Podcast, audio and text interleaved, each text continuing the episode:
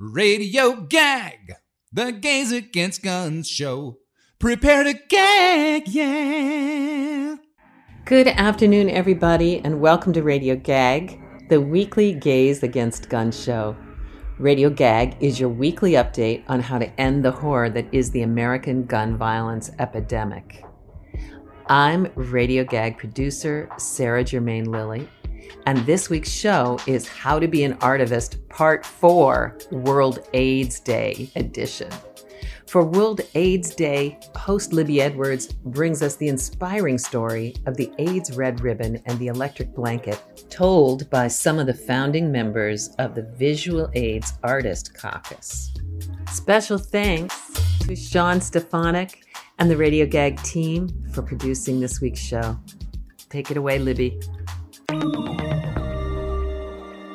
I'm Libby Edwards. Today's program pays tribute to World AIDS Day and will introduce four members of the Visual AIDS Artists Caucus who are part of the collective that created the AIDS Red Ribbon and the Electric Blanket Project. World AIDS Day was created in August 1987 by James Bunn and Thomas Netter of the World Health Organization in Geneva, Switzerland. It was first observed in 1988 and continues to be observed by all UN member states. The current statistics are that more than 700,000 American lives have been lost to HIV since 1981, and more than 1.1 million Americans are currently living with HIV. In the United States, the mission of World AIDS Day is to bring attention to the HIV epidemic, endeavor to increase HIV awareness and knowledge, speak out against HIV stigma, and call for an increased response to move forward with the goal of ending the HIV epidemic in the United States. There are numerous websites dedicated to the goals of World AIDS Day across the globe. A quick internet search will provide a wealth of information about the focus and the programs in every country that can be employed to raise AIDS awareness. In the United States, two of these sites are hiv.gov and cdc.gov. As you search these websites, you will notice the prominence of the red ribbon graphic, the now iconic symbol for AIDS awareness. GAG is very pleased to mark World AIDS Day with our panel of artivists who, as early members of the Visual AIDS Artists Caucus, were involved with the creation of the original concept of the red ribbon and electric blanket. With us are Marc Happel, a designer whose costumes have been seen in multiple Broadway, off Broadway, and New York City ballet productions. For the past 16 years, Marc has been the director of costumes at New York City Ballet. Harvey Weiss, an artist whose work has been exhibited in the US, Canada, and Europe. Recently, he has been an activist with the environmental advocacy group Food and Water Watch, working to stop the expansion of fracked gas power plants in New York State. Frank Franca is a photographer and creative director in New York City. He is an adjunct faculty member at both the Pratt Institute and the International Center of Photography and Alan Frame, a photographer, writer, curator, and educator whose latest book, Fever, is a series of color photos of his artist friends taken in New York City in 1981. Let's start with Marc and Harvey. Please tell us how the Red Ribbon was created and became known to the world. Thanks. Thanks, Libby. Thanks for having us. It started for for Marc and I anyway, in conversation upstate New York, where we were observing yellow ribbons tied around the trees in relation to the Desert Storm uh, Iraq War.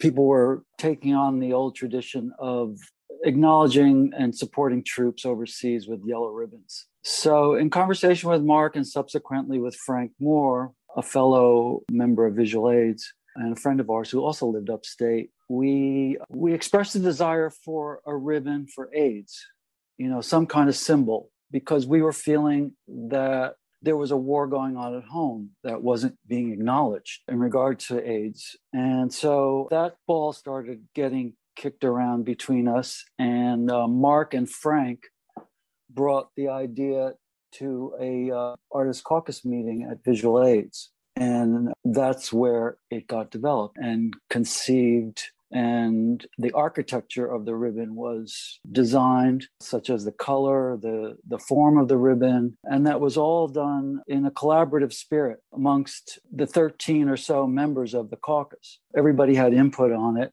So it, it was very much a group effort. And subsequently uh, it got produced publicly. And i'll let marc take that part of the story because it has a definitely a theatrical uh, spin. Okay.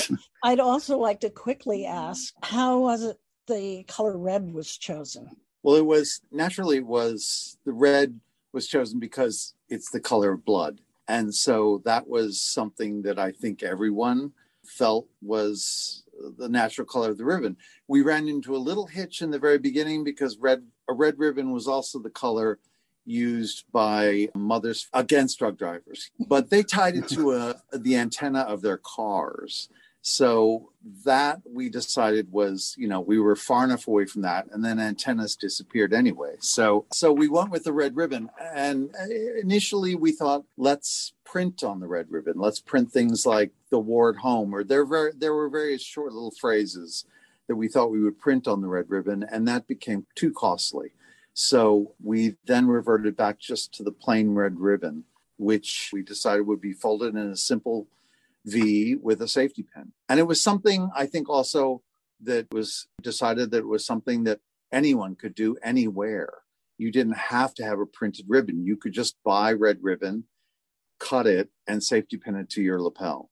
So I think the simplicity of it was something that really help to move it out into the world in a bigger way. And did that factor into the fact that you never copyrighted the ribbon and profited from exactly, it? yes. It was a that very, was, very conscious decision not to yeah. copyright it. Patrick O'Connell, who was the director at that time, firmly believed in that as well. And uh, it made it so that anybody could create this ribbon.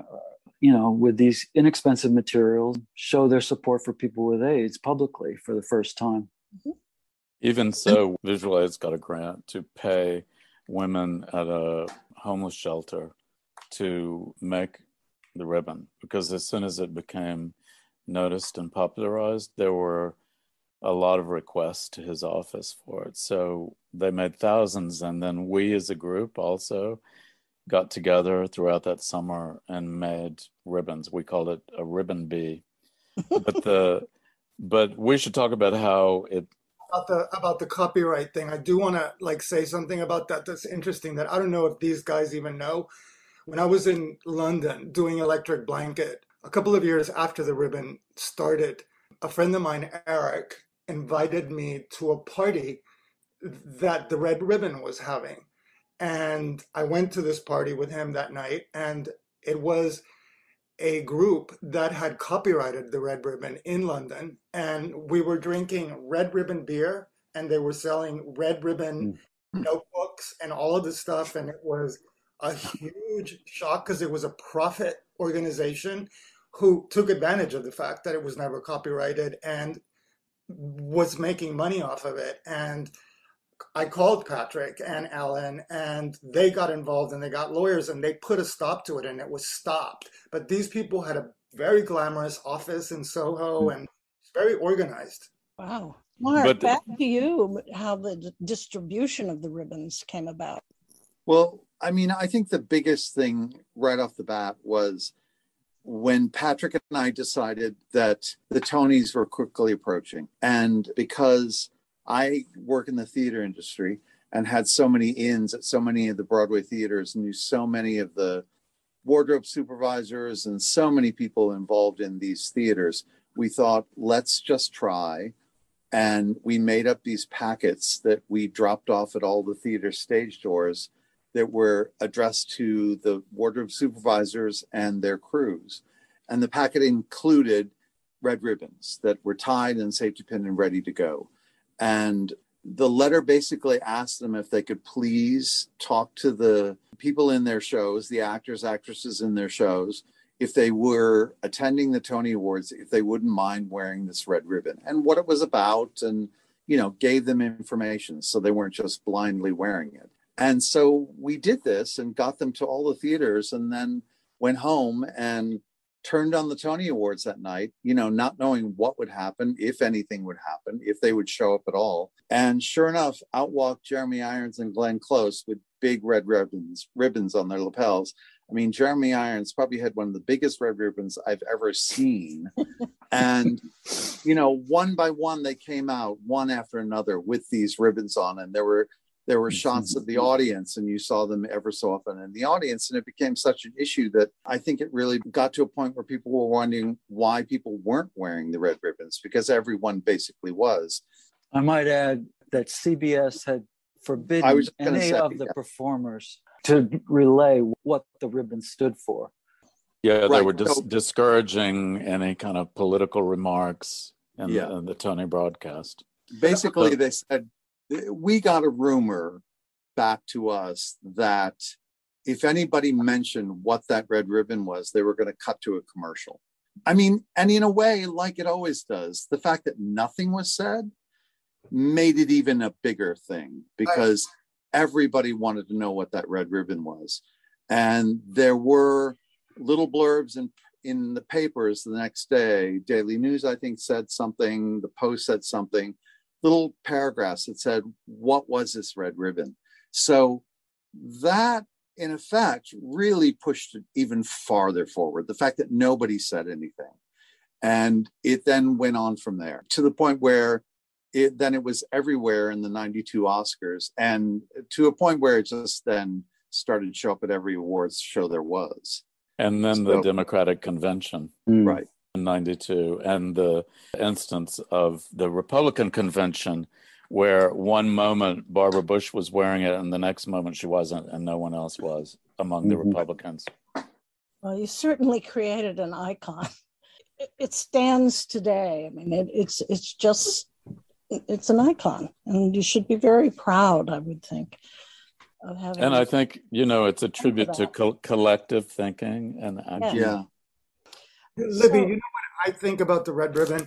Um, and maybe I don't know if it sounds silly or not, but it's it, aside from the beauty of it and the simplicity of it and the success of it and and how everywhere it's been and how iconic it is. Just like conceptually, for me, this idea of um, you know an idea that is starts on the Lower East Side by a group of people kind of like grows and how you can physically track it around the world. And it's that thing of like the butterfly flapping its wings in the Amazon and how one can affect change. I mean, just the slightest gesture can actually create momentum on a cosmic level or something.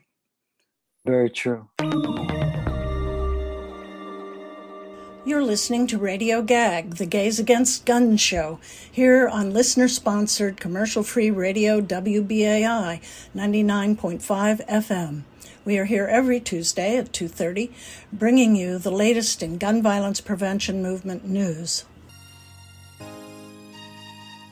Alan, uh, when you and Nan Goldin conceived Electric Blanket, to be a photographic equivalent of the AIDS quilt. It seems to me like that idea was putting everything in front of people who've been able to hide away and not acknowledge the reality of what AIDS was really like. Can you talk a little bit about that? And yeah, and I and I want to say um, Frank helped with that at the yes. uh, onset, but he became the indispensable designer and re you know um, person who kept it alive by um, creating new statistics, finding new imagery, um, and designing the installations.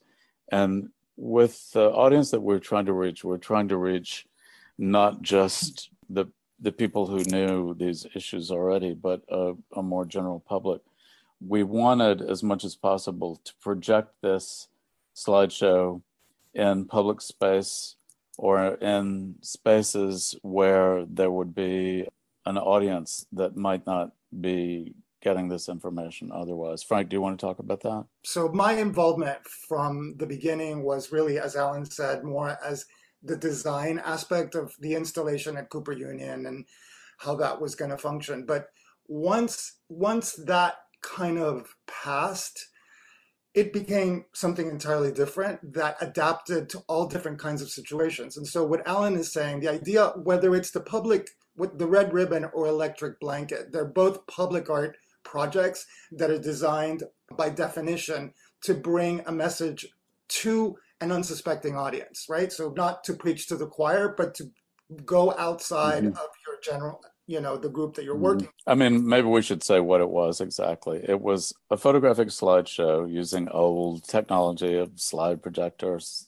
photographs as slides with photographs by um, many different photographers either um, the subject of documentations of people living with aids or groups who were doing things about aids um, promoting awareness etc um, also pictures of people portraits by well-known photographers of people who had died of AIDS, including themselves, uh, self-portraits by people who had died of AIDS by this point. But it also reached out and included anyone's portraits of people that they had lost to AIDS. And then there were also documentations of um, activism. And in between these three categories of images were interspersed slide texts that had both uh, up to date statistics and slogans from ACT UP and comments by people who were uh, usually people who were experts, um, public health experts, but sometimes there were quotes from people who were clueless and juxtaposed with, you know, the opposite kind of um, remark. Right. I think also another aspect of it, which is interesting, which is also tied into the red ribbon, is this idea of collaboration and community building, which whenever we would present Electric Blanket anywhere in the world, we always had a local sponsor that worked with us, which was usually a local gay or queer or AIDS connected um, group and they would collaborate with us. And it was those people who then would reach out to the communities to ask for people to submit images locally. So it would be juxtaposing sort of new york times photography documentation of aids orphans in uganda with for example a mother who has submitted photographs of her son from birth to death. And then there would be text that would say what that information was, what that would explain what that sort of narrative was. I think that this kind of collaboration that happened between Alan and I, and then these different groups, and then also like this mother who we met, you know, was very much a part of it, and um, and a sort of really wonderful part of it too. Right? Is it still being exhibited?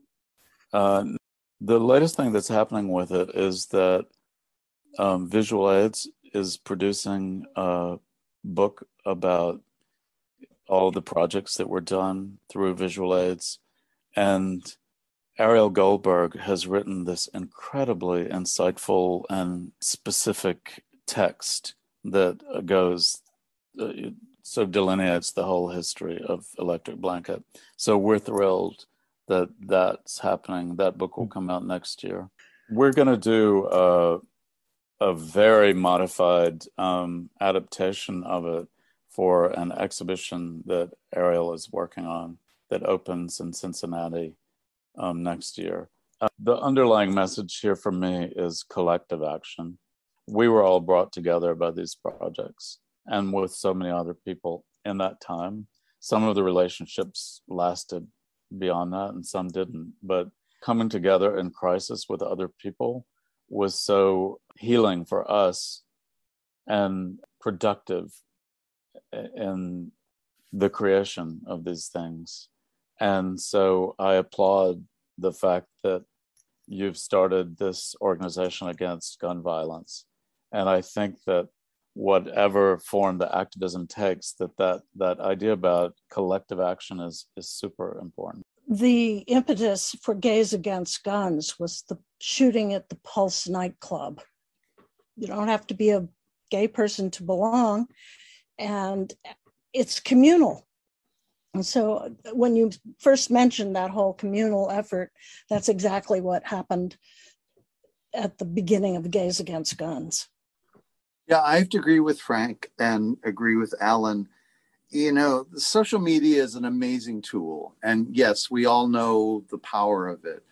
But um, for me, I just, the memories of us in the basement of PS 122 and getting together and talking about what we wanted to do and th- what this ribbon was going to be. And, you know, I think back to going to, you know, because I was in the theater industry and costume making and going to a man at a ribbon factory and saying, Would you be interested in donating ribbon to us? And sure enough, two days later, a crate of red ribbon showed up at my costume shop. And it's the power of connecting with people one on one and with groups of people that sometimes really does so much more than a post on Facebook or Instagram. And spending all those hours, Marc, like making the ribbons, all right. hours that we all spent together pinning those things and cutting yes. the ankles in the perfect way and tying them just for hours and hours and hours. And I personally wouldn't even know the two of you if it weren't for that. So, right. And here we are. Right, right. Oh, to concur with what everybody has said so far in terms of collaboration with Gays Against Guns and what we were doing in visual aids, we were and you are you are now both dealing with fear as a virus. The people that pick up these guns, you know, they're basically scared people. And just like we were confronting people who were scared of AIDS, or you're trying to, you know, educate and break down that fear. I think uh, that viral fear is is a common enemy to so many of our movements. I'm proud that we all stood up to that fear and uh, addressed it head on. That's so beautifully said. I'm very moved by that, and I think this is a wonderful ending to our interview. And I just, I'm so happy you all made time to come and join GAG and introduce this history to people who may not have known of it and to inspire us to keep on going. Thank Thanks you. for inviting us. Thank you. Thanks for Thank inviting you. us. Thank you. Thank you. To find out more about working with us, please go to gaysagainstguns.net or follow us at Gays Against Guns NY on Facebook and Instagram, at Gag No Guns on Twitter as well. Everybody is welcome at any and all gag events. And another way to get involved is by becoming a WBAI buddy. A WBAI buddy is someone who keeps our unique volunteer run radio show going by giving a small donation every month. Just go to WBAI.org or call 212 209 2950 and become a BAI buddy in the name of Radio Gag. That's our show. For more about World AIDS Day, listen tonight, November 30th, to Out FM at 8 p.m. as Emily Winkenstein of Health Gap talks about the twin pandemics of HIV, AIDS, and COVID 19 and the pitiful Biden response. Then learn about the website relaunch of the ACT UP Oral History Project with gay filmmaker Jim Hubbard on Out FM. And listen next Tuesday, December 7th at 2:30 p.m. to Harvey Milk Day 2. White Male Tears as Radio Gag explores the aftermath of the assassination of Harvey Milk, the miscarriage of justice in Killer Dan White's famous Twinkie defense, and its parallels today in the trials of Kyle Rittenhouse and George Zimmerman. Join us. We leave you, as always, with our sister singing quartet, Sing Out Louise. One, two, three. Shake it up, baby, now. Resist and shout. Come on, come on, come on, come on, come on, baby, now. We're gonna vote them all out. We'll vote them all out, honey. We'll make it understood. We got the GOP running now. They're gonna get what they should. get what they should. Shake it up, baby, now. Resist and shout. Come on, come on, come on, come on, come on, baby, now. We're gonna vote them all out. Vote them all out. Boom, boom, boom. Ah, ah.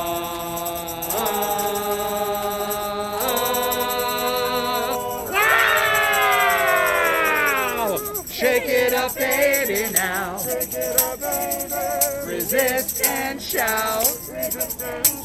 Come on, come on, come on, come on, come on, baby, now. We're gonna vote them all out. Vote them all out.